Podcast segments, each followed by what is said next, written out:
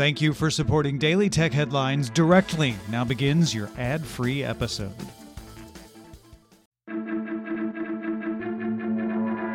These are the Daily Tech Headlines for Thursday, March 28th, 2019. I'm Sarah Lane.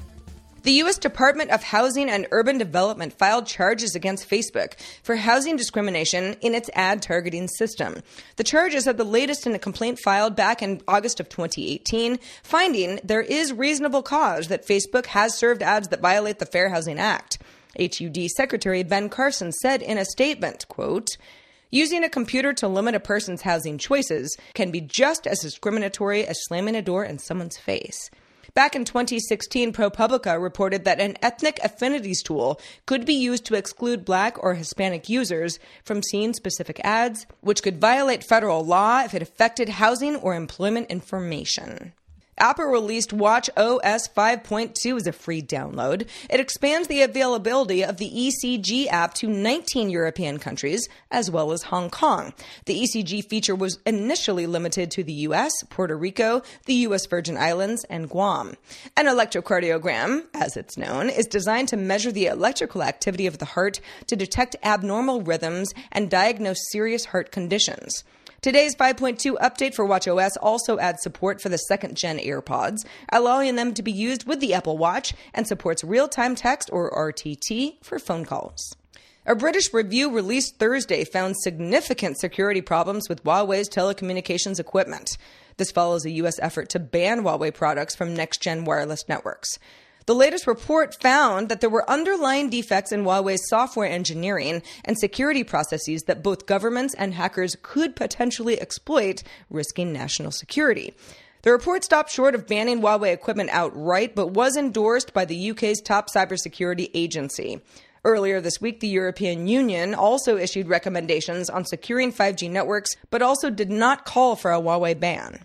Office Depot and Support.com agreed to pay $25 million and $10 million respectively for allegedly tricking their customers into paying millions of dollars worth of computer repair services based on fake malware scans. The US FTC will use the money received to provide refunds to customers that were impacted. And at issue, the FTC said that Support.com and Office Depot both allegedly sold computer repair services to customers using PC Health Check to persuade clients to pay for tech support services that were overpriced, potentially.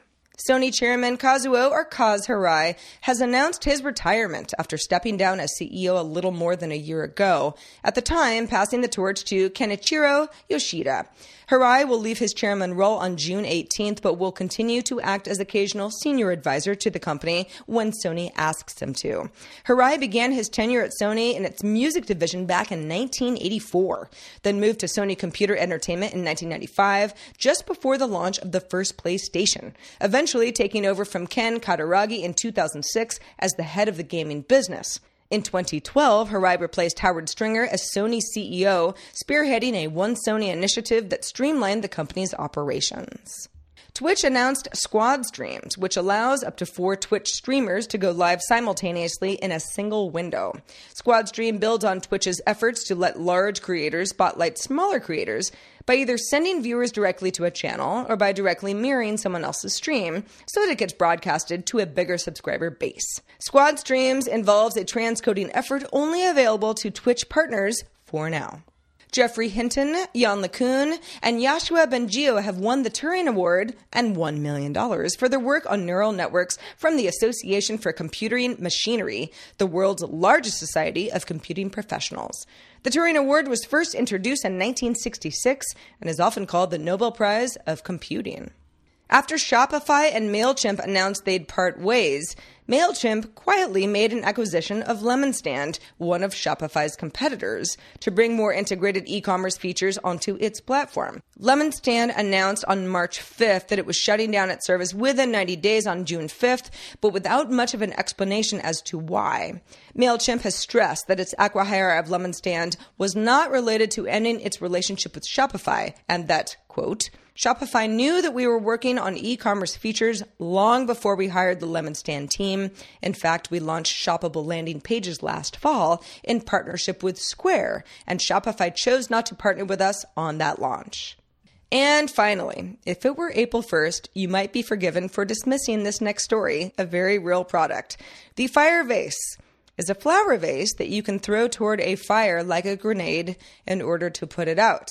The fire vase was produced by a Samsung subsidiary called Cheil Worldwide, actually quite a large company, as it turns out, and it was a marketing effort at first, but the vase actually works by using an outer chamber filled with potassium carbonate that cools and suppresses oxygen when the vase is smashed.